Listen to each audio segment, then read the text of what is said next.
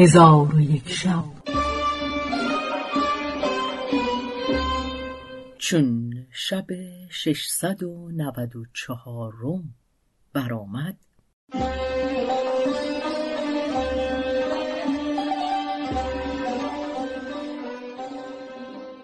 گفت ای ملک جوان.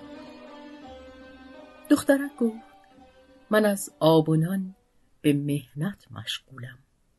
گفتم ای خاتون سبب چیست؟ گفت از آنکه من به کسی عشق دارم که انصاف نمی کند و کسی را می خواهم که او مرا نمی خواهد. گفتم ای خاتون آیا در روی زمین کسی هست که تو او را بخواهی و او تو را نخواهد؟ گفت آری نخواستن او به سبب فزونی حسن و جمالی است که دارد. گفتم در این دهلیز از بهر چه ایستاده ای؟ گفت راه او از اینجاست و این وقت هنگامی است که او از اینجا بگذرد. من به او گفتم ای خاتون آیا هیچ وقتی در یک جا با یکدیگر حدیث کرده اید؟ آهی برکشیده سرشک از دیده روان ساخت و گفت دیرگاهی با هم به سر برده ای گفتم ای خاتون تو را عشق بدین جوان به کدام پایه است؟ گفت اگر گاهی من او را ناگهان ببینم خون و روح از تن من دور شوند. یک هفته و دو هفته صورت بیجان باشم. گفتم ای خاتون سبب جدایی در میان شما چه شد؟ گفت گردش کردن روزگار ما را از هم جدا کرده و حدیث من و او طرف حدیثی است و آن این است که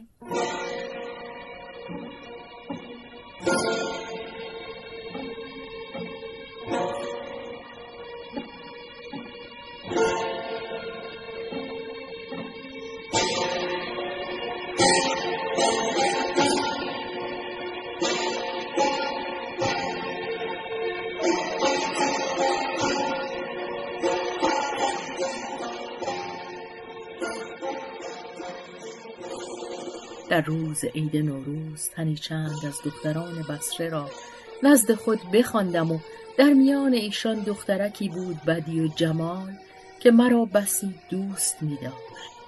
چون به نزد من آمد مرا در آغوش گرفت و مرا ببوسید پس از آن خلوت کرده به بادگساری بنشستیم و او با من و من با او ملاعبت می کردیم گاهی او بر سینه من بود و گاهی من بر سینه او بودم. در آن حال او را مستی بر آن داشت که دست به بند شلوار من بنهاد.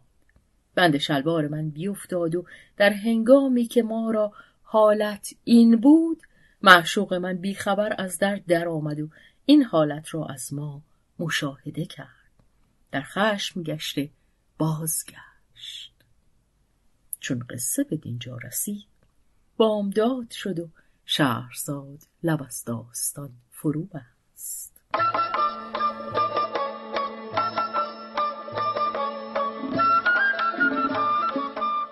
قصه گو شهرزاد فتوحی.